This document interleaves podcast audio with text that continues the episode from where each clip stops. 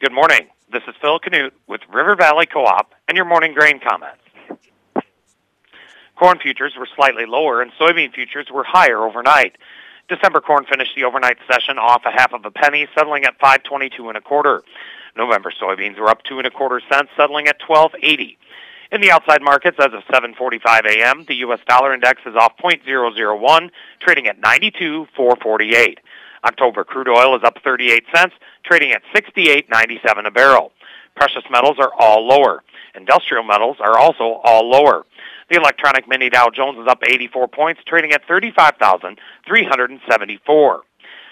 Futures are in wait and see mode this morning as the trade is still trying to ascertain when export activity will pick back up again in the Gulf. Right now, workers are doing the heavy lifting of removing debris, restoring power, and making repairs to export facilities. How long this will take is anybody's guess. Next Friday's WASDE report looms large on the horizon.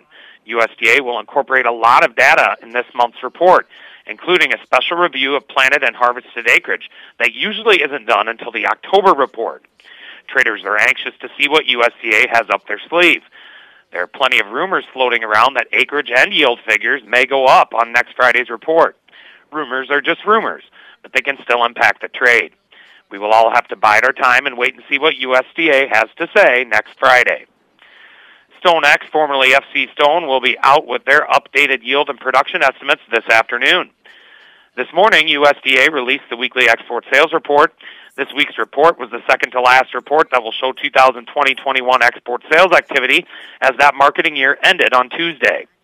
Last year, 2020-21 corn export sales were a net reduction of 300,800 metric ton.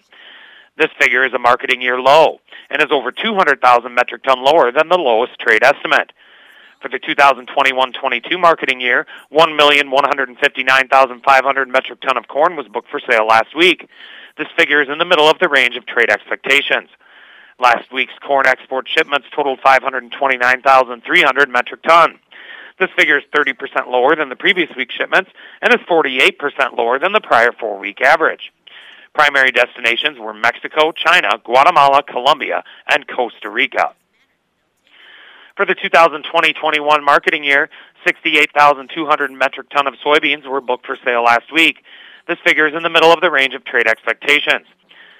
For the 2021-22 marketing year, 2,132,500 metric ton of soybeans were booked for sale last week. This figure exceeds the highest trade estimate by over 700,000 metric ton. Last week's soybean export shipments totaled 324,000 metric ton. This figure is 25% higher than the previous week's shipments and is 50% higher than the prior four-week average. Primary destinations were Mexico, the Netherlands, China, Costa Rica, and Indonesia. Yesterday, the fund sold 15,000 contracts of corn, sold 8,000 contracts of soybeans, and sold 5,000 contracts of wheat.